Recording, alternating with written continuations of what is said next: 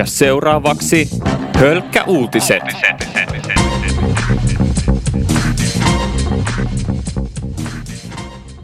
Oikein hyvää tiistaista iltapäivää. Kuuntelet Hölkkäuutisten toista jaksoa. Mä oon Joel Holma ja Hölkkäuutisten tarkoitus on kertoa tärkeimpiä uutisaiheita ensisijaisesti lenkkeilijöitä ajatellen.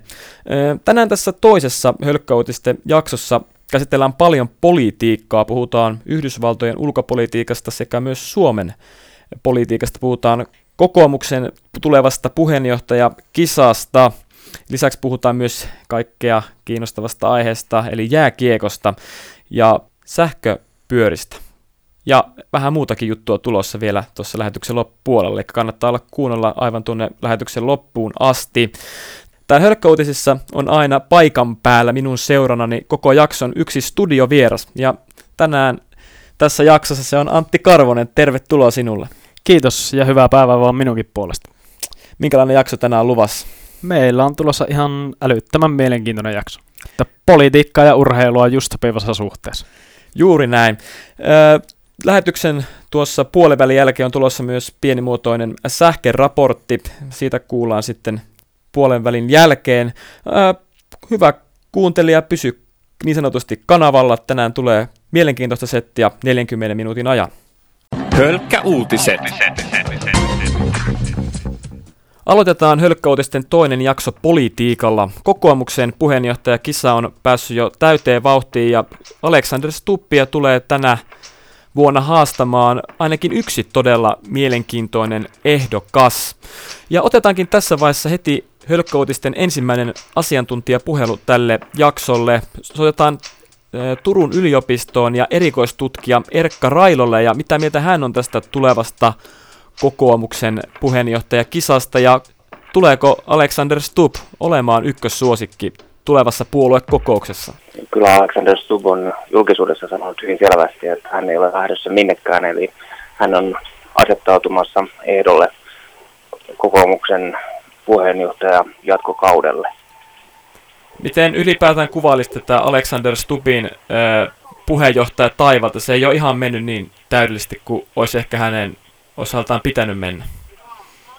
Joo, se on totta, että, että on ollut vaikeatkin hetkensä, mutta laajasti ottaen voisi sanoa, että Stubin kausi on mennyt kohtuullisen hyvin. Hänet valittiin kokoomuksen puheenjohtajaksi pari vuotta sitten. Ää, viime vuonna odotukset vaaleissa olivat hyvin alhaalla ja siihen nähden kokoomus suoriutui aika hyvin, tuli toiseksi eduskuntavaaleissa ja pääsi sitä kautta hallitukseen. Hallitusohjelma on arvioitu niin, että kokoomus sai mm, paljon toivomuksiaan, vaatimuksiaan läpi.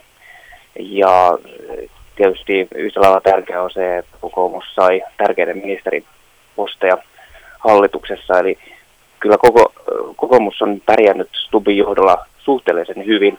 Normaaleissa olosuhteissa kokoomuksen puheenjohtaja Pesti pitäisi olla kyllä Stubille ihan varma, mutta nyt ei eletä ihan normaaleja aikoja. Siellä on mielenkiintoisia ehdokkaita tulossa kisaamaan tästä paikasta. Siellä on muun muassa tämä Lepomäki ilmoittautunut jo kisaan. Miten pidät häntä vaihtoehtona? Onko hänellä mahdollisuuksia jopa haastaa Stub?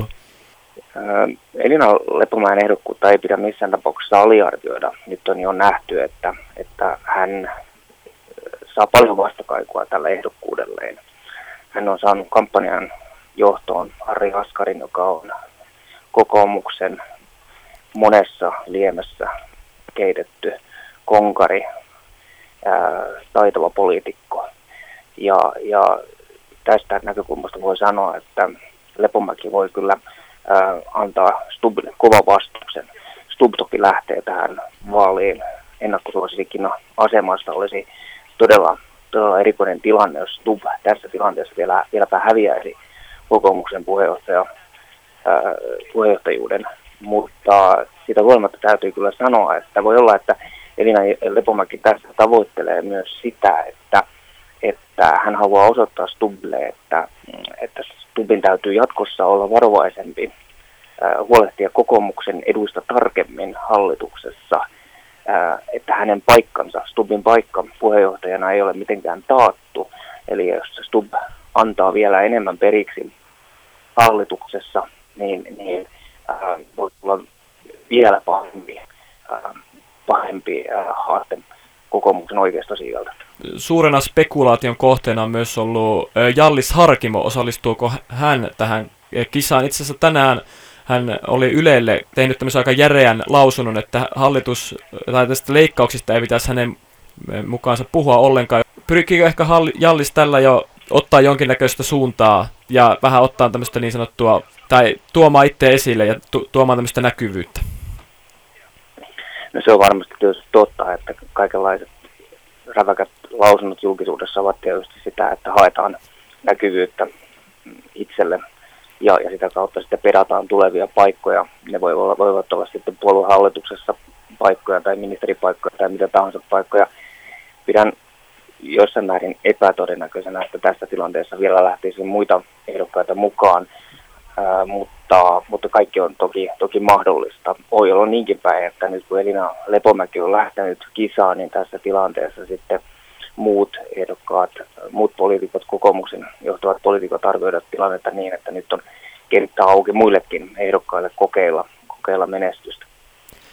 Miten vaikka Petteri Orpo, sisäministeri, olisiko hänestä tota, kokoomuksen puheenjohtaja ehdokkaaksi myös? To, toki hän on erittäin pätevä poliitikko ja hän on nyt tässä pakolaistilanteessa, joka meillä on ollut, niin hän on saanut paljon kunniaa siitä, että hän on onnistunut hoitamaan tämä vaativaa tehtävää jonkinasteisella menestyksellä.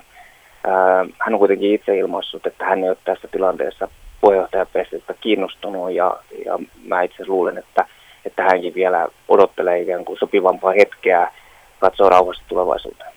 Minkälaista johtajaa kokoomus tosiaan sun mielestä tarvitsisi? Stubb on tuommoinen kuitenkin aika räväkkä, mutta sitten Lepomäkihän nimenomaan vähän tämmöinen niin kuin, voisiko verrata vähän Lee Anderson, vähän nuorekas, joka pyrkii ehkä edustamaan ja niin kuin kokoomusta vähän eri tavalla ja tuomaan tämmöisiä uudenlaisia arvoja kokoomukselle.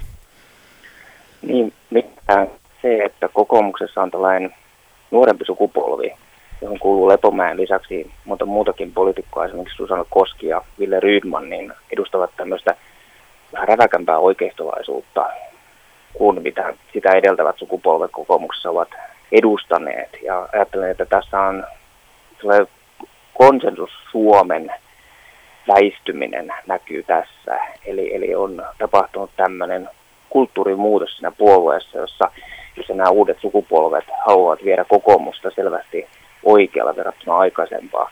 Jos ajattelee puolueen menestyksen, vaalimenestyksen kannalta, niin se on jossain määrin uhkarohkea liike, koska perinteisesti Suomessa vaalit on kuitenkin voitettu keskustassa. Toisekseen se voi hankaloittaa puolueen neuvotteluasemia hallituksessa, jossa kuitenkin täytyy kyetä tekemään – kompromisseja että keskustan ja, ja perussuomalaisten kanssa ja tulemaan vielä toimeen ay kanssa, jotta jotain, jotain saa ylipäätään aikaa. Eli kyllä tämä nuoremman sukupolven haaste on, on hankala paikka niin kuin kokoomuksessa. Hölkkä uutiset.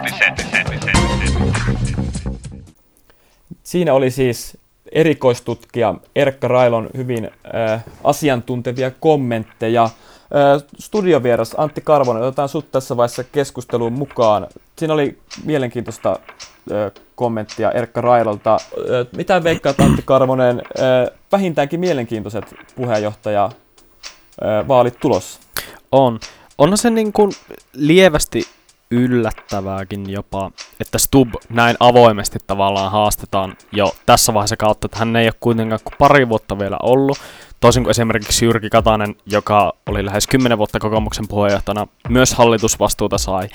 Ja niin kuin, että tässä vaiheessa ja tämmöinen tilanne. Mutta niin kuin Railukin totesi, niin onhan se todennäköistä, että Stubb tulee jatkamaan. Hän haluaa jatkaa. Hänellä on kuitenkin vankka tuki mm. ja oma sisäpiirissä.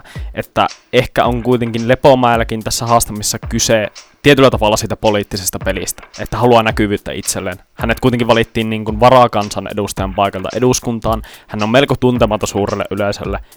Ja nyt hän sitten saa sitä valtakunnallista näkyvyyttä. Varmaan Lepomäki petaa tässä vähän asemia tosiaan tulevaisuutta ajatellen juuri ehkä jopa, jos nyt ei välttämättä pottia vielä tuu, mutta se saattaa tulla sitten parin, kolmen, viiden vuoden päästä kenties. Ihan varmasti, ihan varmasti että äh, tota, hän saa nimenomaan sitä medianäkyvyyttä tällä. Ja toisaalta myös lähettää Stubbille ja äh, muulle kokoomusjohdolle viestin, että heidän valtansa ei ole mitenkään taattu, niin kuin Railokin tässä totesi. Tuossa Rainon kanssa puhuttiin vähän Jallis Harkemosta, lähteekö hän mukaan tähän kisaan. Tosiaan vähän Jallis tämmöisillä räväk- räväkillä kommenteilla laittaa jalkaa niin sanotusti tuonne oveen väliin. Uskotko Antti Karvon, että lähteekö Jallis mukaan tähän kisaan? Vielähän tämä tilanne on periaatteessa avoin. No, mitä tahansahan voi tapahtua, mutta että mun on jotenkin hirveän vaikea itse nähdä, että tämmöisen näin niin kuin, sanoisinko perinteikkään puolueen kuin kokoomuksen puheenjohtajaksi tulisi tämmöinen ns. vähän viihdeehdokas niin kuin Jallis Harkimo.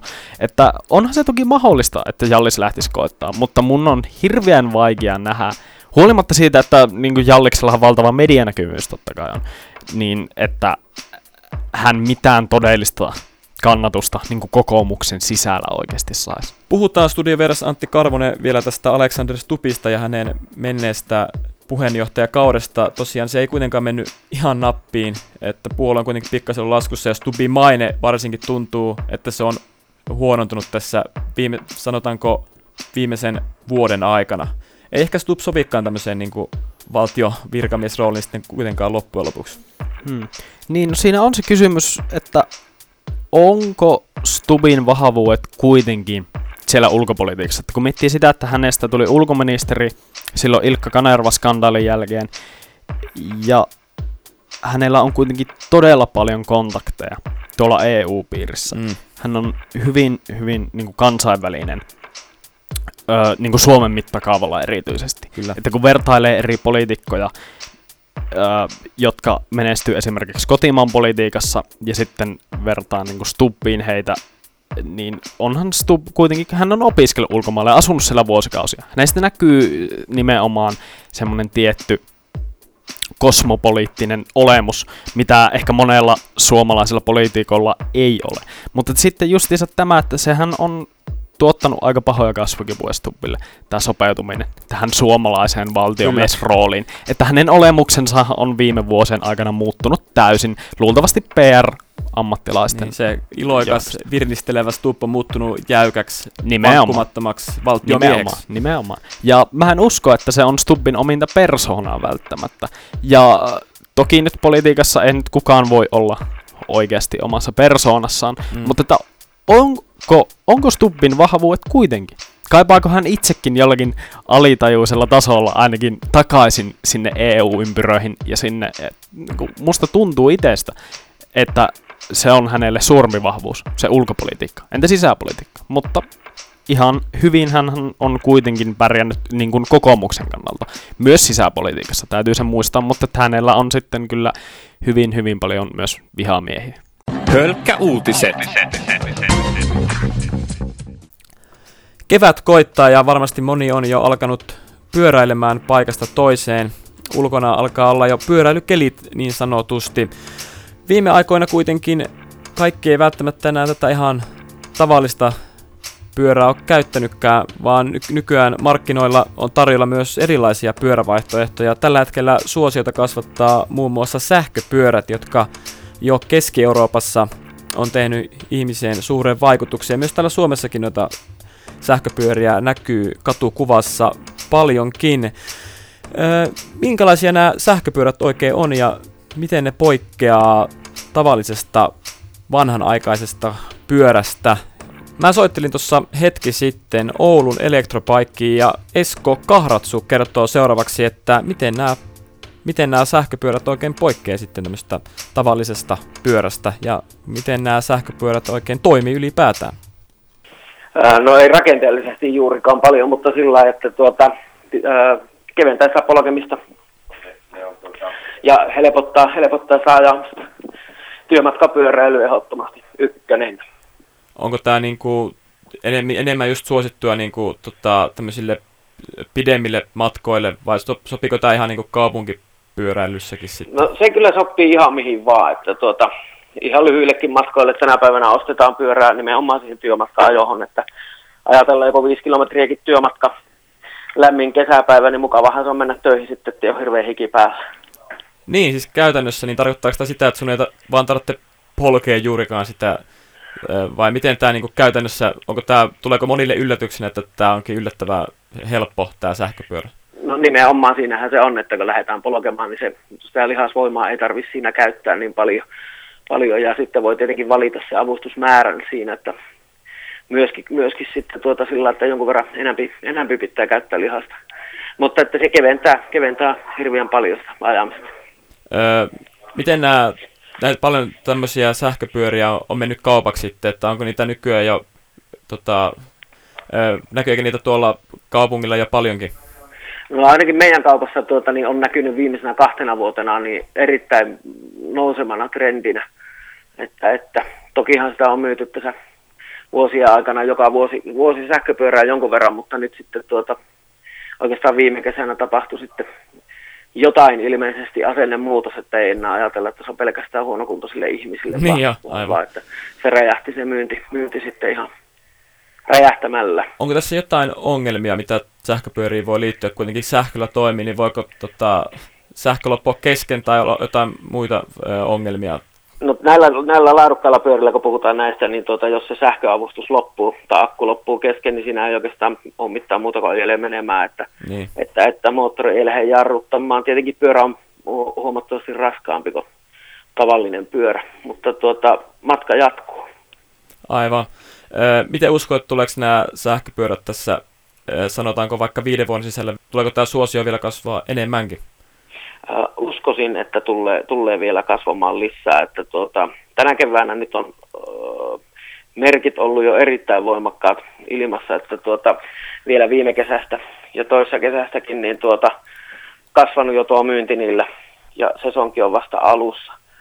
Että tuota, uskon, että tulee nostamaan päätänsä vielä, vieläkin voimakkaammin. Jos, jos verrataan tuonne Eurooppaan, niin, niin, niin siellä alkaa jo kohta joka kolmas pyörä olleen sähkösillari niin uskon, että pikkuhiljaa lähdetään sinne suuntaan menemään. Hölkkä uutiset. Kuuntelet Hölkkä-uutisia. Studiossa on Joel Holma sekä täällä tämän toisen jakson studio vieraana on Antti Karvonen. Tänään vielä juttua tulossa muun muassa jääkiekosta sekä kohta tulee myös Hölkkäuutisten oma sähkeraportti. Sitä ennen kuitenkin puhutaan Yhdysvaltojen ulkopolitiikasta. Yhdysvallat on tehnyt tässä viime aikoina aika yllättäviäkin linjanvetoja ulkopolitiikkaansa liittyen. Viimeisimpänä varmaan voidaan pitää sitä, että ulkoministeri John Kerry vieraili tuolla Hiroshimassa, jossa, jonne Yhdysvallat teki vuonna 1945 tämän kuuluisan ydinpommi-iskun toisessa maailmansodassa. Ja Obamahan vieraili myös Kuubassa tuossa e, vähän aikaa sitten. Studiovieras Antti Karvonen, aika mielenkiintoisia suunnanvetoja Yhdysvallat on tehnyt tässä viime aikoina ulkopolitiikkaansa liittyen, ja mistä tämä sun mielestä kertoo? Että jos mietitään ihan tätä Hiroshiman vierailua ensinnäkin, niin Elenahan tämä on hyvin merkittävä, koska Yhdysvalloilla ei ole tapana ollut pyydellä anteeksi omia tekemisiään maailmalla. Ja vaikka nyt äh, tähän ei suoranainen anteeksi pyyntö ollut, ei että niin. Kerry vaan kävi siellä uhrien muistomerkillä, silti tämä on eleenä hyvin hyvin suuri. Koska Yhdysvallat on tähän asti aina torjunut kaiken kritiikin näistä ydiniskuista sillä, että okei, sillä pystyttiin välttämään ö, maihin nousu Japanin saarille, ö, sillä pystyttiin välttämään kuolouhreja Japanissa ja Yhdysvaltojen sotilaiden osalta. Ja toki aina kun japanilaista puhutaan, Yhdysvaltaista jaksaa muistaa tämän Pearl Harborin. Aivan. Eli kaikki tämmöinen kritiikki on aina sivuutettu ja minkäänlaista edes elettä ei ole tehty tähän mennessä. Eli siinä mielessä tämä on hyvin hyvin suuri juttu. Niin, studioveras Antti Karvonen tosiaan myös tuo Kuuban vierailukin oli todella yllättävä veto. 50 vuotta Kuuba pidettiin kauppasaarassa ja nyt Obama itse käveli sinne Kuubaan tervehtimään kuubalaisia. Mikä, mikä tässä on niin kuin taustalla? Mik, miksi Obama nyt lähtee tekemään tällaista? Uh, no, kyllä mä uskon, että siinä yksi merkittävä tekijä on se, että tämä Obama ulkopoliittinen linja varmasti hyvin pitkälti perustuu siihen, että hän tiedostaa sen, minkälainen kuva Yhdysvalloista on maailmalla ollut, varsinkin tämmöisen aggressiivisen ulkopolitiikan niin kuin Afganistanin ja Irakin sodan aloittamisen seurauksena. Ja kun hän tiedostaa tämän kuvan, niin hän haluaa tehdä historiaa presidenttinä siinä mielessä, että hän haluaa muuttaa sitä.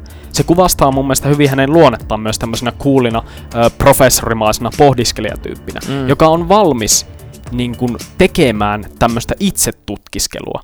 Ja sitä kautta Yhdysvallat tekee sitä itse tutkiskelua. Ja on niin kuin valmiita muuttamaan näitä vanhoja vakiintuneita malleja siitä, että esimerkiksi Iran ja Kuuba on niitä pahoja vihollisia, joiden suuntaan ei voida tehdä minkäänlaisia myönnytyksiä. Ja mä uskon, että hän niin kuin ihan todellakin uskoo, että niin kuin sitä kautta, kun tehdään tämmöistä ulkopolitiikkaa, se kuva myös Yhdysvalloista muuttuu. Että Yhdysvallat ei ole se paha maailmanpoliisi, joka aina käyttää ensimmäisenä sitä sotilaallista voimaa, vaan että pystytään tekemään tämmöistä hyvin, hyvin harkittua diplomatiaa ja tämmöisiä fiksuja ratkaisuja. Uskotko, että Obama vielä tässä, kun viimeinen presidenttikausi lähenee loppuun, niin tekee muitakin tämmöisiä yllättäviä, yllättäviä ratkaisuja. Nähdäänkö kohta Obama vaikka tuolla Putinin, Putinin kanssa Venäjän Siperiassa tiikerimetsästyksessä tai jossain muussa tämmöisessä Putinin kanssa touhuamisessa? No, tietenkin aikakin alkaa vähän loppua, mutta että vaikka aikaakin olisi, niin en usko siihen. Että mun mielestä Huolimatta siitä, että kyse on totta kai ihan siitä maailmanpoliittisesta valtapelistä hyvin pitkälti, mutta kuitenkin ö, politiikassa jopa näinkin korkealla tasolla on kyse myös persoonista. Mm. Ja kun verrataan Putinia ja Obamaa, niin mun mielestä se kontrasti näkyy kaikista parhaiten siinä, kun ö, Kanadan pääministeri ö, Justin Trudeau ikään vieraili Yhdysvalloissa. Ja ö, maailman mediat uutisoi jo bromanceista, eli Aivan, niin kyllä. veljesrakkaudesta suunnilleen. Kyllä. Että he, heidän niin kuin, tyylinsä ovat niin tämmöisiä uuden ajan ö, tasa-arvoa korostavia, vähemmistöjen ö, asemaan parantavia, parantavia pyrkiviä toimenpiteitä ja ö, sosiaalista oikeudenmukaisuutta ajavia. Ja siinä se kontrastista taas siihen Putinin persoonaan näkyy niin vahvasti, että kun Putin on kuitenkin Neuvostoliiton ja KGBn kasvatti. Ja hän arvostaa voimaa ja tämmöistä maskuliinisuutta. Mm. Ja mä en usko yksinkertaisesti, että Putinin ja Obaman välille voi ikinä todellista kunnioitusta syntyä yksinkertaisesti siitä syystä, että molemmat tulevat niin eri paikoista. Mun on hirveän vaikea nähdä sitä, että miten he voisivat mm. löytää semmoisen yhteyden, mitenkään muuten kuin tämmöisen ihan täysin niin kuin, miten se sanoisi, ää, niin kuin reaalipolitiikan tasolla, että tehdään myönnytyksiä, okei, okay, sä annat mulle, mä annan sulle, mm. mutta että tämmöistä minkäänlaista henkilökohtaista yhteyttä ei heidän välilleen, varsinkaan näin lyhyessä ajassa pääse mitenkään enää syntymään. Puhutaan vielä tästä Obaman näistä uusista pelimerkkien siirroista. Uskotko, että Obama tulee tällä niin kuin, haluaa vähän niin kuin näyttää jopa seuraavalle presi- presidentille, onko sillä sitten tulossa Clinton vai Trump, niin tämmöisiä niin kuin, merkkejä, että näin, tää, näin tätä ulkopolitiikkaa pitää tehdä ja tähän suuntaan pitää nyt mennä, että aletaan parantelemaan välejä näihin entisiin tämmöisiin maihin, joiden kanssa joskus on ollut vähän klikkiä. En usko sinänsä, koska Obama varmasti tietää sen tosiasian, että kun uusi presidentti Yhdysvaltoihin valitaan, hänen mukanaan tulee tietyllä tavalla kokonaan uusi valtaklikki. Sen äh, hänen ulkopoliittisen linjan ja sen kabinetin mukana. Että tokihan nyt Clintonhan on monilta osin tosi lähellä Obamaa liberaalina, mutta kuitenkin siinäkin on eroja sitten, ja sitten tietysti Trump on taas asia mm. täysin erikseen. Että jos nyt Trump satuttaisi valitsemaan presidentiksi, niin ihan varmasti nähtäisi taas aivan uudenlaisia ulkopoliittisia linjauksia kyllä. Hölkkä uutiset. Kuuntelet Hölkkä-uutisia studiossa Joel Holma sekä täällä studiovieraana on tämän toisen jakson Antti Karvonen, mutta nyt ollaan saatu Hölkkä-uutisiin myös toinen studiovieras, urheilutoimittaja Vesa-Ville Väänänen. Tervetuloa. No kiitos, kiitos oikein paljon. Puhutaan jääkiekosta. Liikassa nyt on välieräparit tota, käynyt kiivoita taisteluita. HIFK ja Jyp ja Kärpät Tappara. Eilen HIFKI varmisti itsensä finaaliin ja Game 7 vielä Kärppien ja Tappara osat tulossa. Vesaville Väänä sä eilen katsoit ton Kärpät Tappara peliin. Kärpät voitti jatkoajalla. Mitkä on, miten luonet tuota eilistä ottelua? No, ottelupari on kyllä näköjään vuodesta toiseen aina niin, niin thrillerikuva voi olla, että Kärpät pelasi aika viisaan vieraspeli, että ei kyllä hirveästi ollut paikkoja Kärpillä. Taisi olla kahden erän jälkeen kahdeksan laukausta ja kaksi maalia, mutta 2-0 johtoasema. Hmm. Sitten Tappara oli pakko laittaa kolmanteen erään vähän isompaa vaihetta silmään ja tuotti tulosta ja no, Patrick Laine. Hmm. Viisi maalia kolme edellisen peliä kaikissa peleissä tuonut Tapparan tasoihin. Ja mm. Ihan uskomaton kaveri. Mutta sano Vesaville, että mitä Lauri Marjamäki oikein teki sille kärppiä alivoimalla? Kärpät pelasi kuitenkin kuusi alivoimaa ja piti oman maalin puhtaana kaikki niiden aikana. Mitä ne oli ne asiat, mitä Lauri Marjamäki teki? Minusta näytti siltä, että aina kun Laine oli ylivoimalla kentällä, niin aina kun se sai kiekon, joku meni heti saman tien päälle. Yleensä se oli Keränen tai Niemelä, koska ne sattui nyt sillä puolella pelaamaan siinä alivoimalla. Ja sitten oli myös varmasti terotettu sitä, että syöttölinjat laineen suuntaan silloin, kun kiekko on Kuuselalla tai Järvisellä siellä laajassa, niin ne täytyy, täytyy pitää kiinni, että ei saa syötettyä sitä vantaimeria sille laineelle. Ja kuusi, kuusi alivoimaa kestettiin, mutta sitten pelin lopussa tasakentällisin se pakka hajosi. Tänään sitten Game 7 täällä Oulussa. mitkä on ne tekijät, jotka ratkaisee, kumpi pääsee finaaliin? No, se joukkue voittaa, kumpi tekee enemmän maaleja. Miten, ei, la- ei, miten, pitääkö Laine saada kuri, että, tai miten Laine saadaan kuri ylipäätään? No samalla tavalla kuin eilenkin, että se oli 59 minuuttia ja 59 sekuntia ihan pimennossa, kunnes sitten siinä aivan loppuhetkillä oli kova kamppailu maalin takana ja siinä sitten näytti siltä, että Junttila ja Laatikaisen paikat vähän sekoittu, että Laatikainen jäi kyttäilemään siihen maali eteen niitä syöttölinjojen, syöttölinjojen katkaisemista ja sitten Junttila oli enemmänkin sitten siinä niin kuin tavallaan lähempänä kiekkoa, missä pakki, pakki yleensä on, että sitten Laatikainen ei vaan osannut katkaista sitä syöttöä, mikä tuli sitten lopussa sinne laineelle. Hmm. Mutta voisiko kuitenkin sanoa, että Tapparalla on siinä mielessä pieni huoli, että koska Patrick Laine, 17-vuotias kaveri, on tehnyt viisi maalia tässä kärppäsarjassa, että onko se kuitenkin liian ohut se Tapparan tavallaan hyökkäysarsenaali, että jos se on yhdestä 17-vuotiaasta kaverista kiinni, voi. Se koko niitten niinku, että hän on kahdesti, kahdessa pelissä tuonut Tapparan tasoihin viimeisellä minuutilla. Että onko, se, onko siinä kuitenkin vähän semmoinen huoli Tapparan suhteen, että riittääkö se sitten? Se voi olla, että Kuusella ei ole ollut ihan terävimmillään ja se voi johtua siitä, että hänellä on ilmeisesti ollut jotakin pientä vatsatautia, että yhden pelin joutuu olemaan poissakin. Ei ole saanut hirveästi aikaa. Jani Lajunen teki siinä ottelusarjaa ensimmäisessä ja toisessa pelissä aika ratkaisevia maaleja, tärkeitä maaleja Tapparalle, mutta ei ole sitten taas nyt loppupuolella sarjaa ollut oikeastaan esillä, että ilmeisesti vähän väsymystä sitten on lajusella siinä ja, hmm. ja Tapparalla on, ja eilenkin niin Jere Karjalainen sai kaksi aika hyvää ratkaisupaikkaa ja toinen vielä jatkoajalla, että hmm. ei pystynyt siitä ratkaiseen kuitenkin runkosarjassa 18 maalia, että ei ole tullut taustatukea kyllä laineelle, että voi olla vähän semmoista huolta tapparan leirissä sen takia.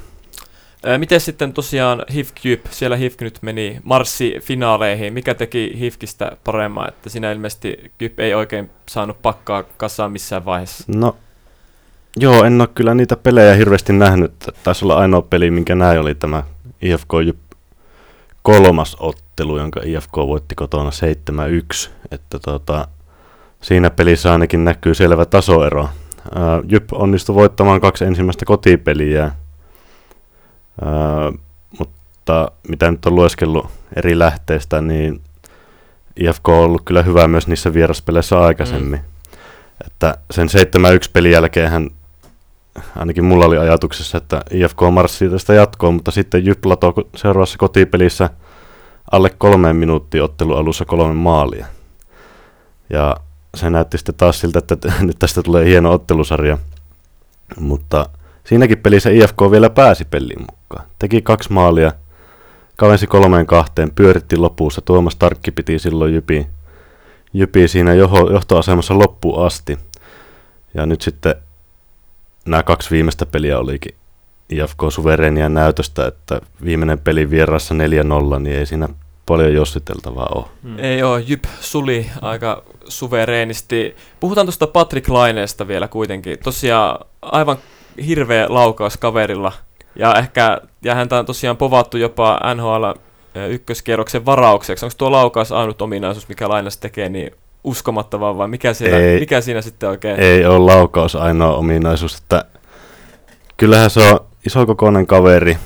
No, noissa liikan televisiolähetyksessä verrattu jopa Mario Lemieuxhyn. No ei ole kovin kaukana tuo vertaus, nimittäin on siinä, kun kaveri saa vauhtin kiekon, niin ei sitä, siltä uskalla mennä ottaa sitä kiekkoa pois, että pystyy suojaamaan ja, ja tota, pystyy vaihtelemaan hienosti jalalta toiselle painoa. Jos ve- vertaa vaikka tuota luistelua, sanotaan toiseen supertähteen, Jesses Puljujärveen, mm niin Puljärvi näyttää paljon sähäkämmältä, on, on ehkä vähän nopeampi kaveri, mutta Lainella on, on hyvä luistelutekniikka. Pitkänä miehenä pystyy niin käyttämään pitkää liukua. Hmm. Ja on yllättävän nopea sitten, kun pääsee vauhtiin. Hmm. Ja pystyy sitten myös harhauttelemaan yhdellä yhtä vastaan parhaita pelaajia, mitä niin kuin pitkään aikaan liikassa nähty, että aina uhka. Hölkkäuutiset. Vuorossa Hölkkäuutisten sähkeraportti. Kuntosalilaitteista voi löytyä enemmän bakteereja kuin vessasta uutisoi kuntosalisivusto FitRated. Sivusto keräsi näytteitä 27 eri kuntoiluvälineistä, joiden pohjalta ilmeni, että esimerkiksi juoksumaton bakteerimäärä ylitti vessan vesihanan bakteerimäärän 74-kertaisesti ja vapaista painoista löydettiin 300 62 kertaa enemmän bakteereja kuin vessan pöntöstä. Välineistä löytyy muun muassa ihotulehduksia aiheuttavia bakteereja ja punteista sekä juoksupyöristä havaittiin korva- ja silmätulehduksia aiheuttavia tauteja. Laitteiden käytön jälkeen suositellakin käyttämään pyyhettä bakteerien välttämiseksi. Suomalaiset syövät leipää edelleen suuria määriä, kertoo Leipätiedotus ryn ylläpitämä leipomotuotteiden myyntitilasto ja Tullin uljas tuontitilasto. Tiedotuksen tilaston mukaan suomalaiset söivät ruokaleipää vuonna 2015 keskimäärin hiukan yli 40 kiloa per henkilö, mikä vastaa 3-4 viipaletta tuoreleipää tai 10 palaa kuivaleipää joka päivä. Terveysvaikutusten saavuttamiseksi kuitua tulisi syödä vähintään 25-35 grammaa päivässä, kun keskimäärin saamme sitä noin 21 grammaa. Asiasta uutisoi MTV3. Pirkanmaalaiset suositusten mukaan eniten vuoden 2013-2015 aikana ilmenee, ilmenee Terveyden ja hyvinvoinnin laitoksen alueellisesta terveys- ja hyvinvointitutkimuksesta. Huonoiten liikuttiin Kainuussa, josta suositusten mukaan liikkui vain 12 prosenttia asukkaista. THLn tutkimuksesta ilmenee kuitenkin se, että yleisesti suomalaiset liikkuvat reilusti vähemmän, mitä suositukset sanovat. UKK-instituutin terveysliikuntaohjeiden mukaan aikuisen suomalaisen tulisi esimerkiksi kävellä reippaasti kaksi ja puoli tuntia viikoittain sekä tehdä lisäksi kaksi kertaa viikossa lihaskuntoharjoittelua. Tähän kokonaismäärän kykenee vain noin 5 prosenttia suomalaisesta väestöstä. Asiasta uutisoi Yleisradio.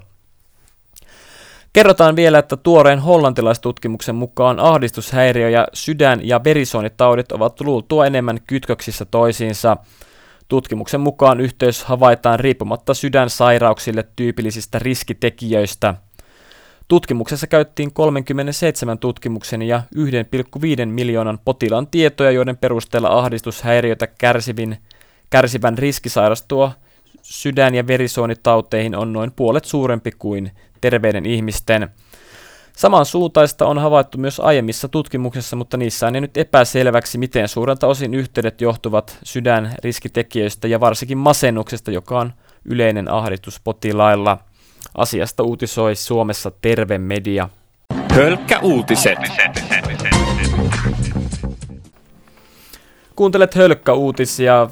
Loppulähetystä viedään täällä studiossa.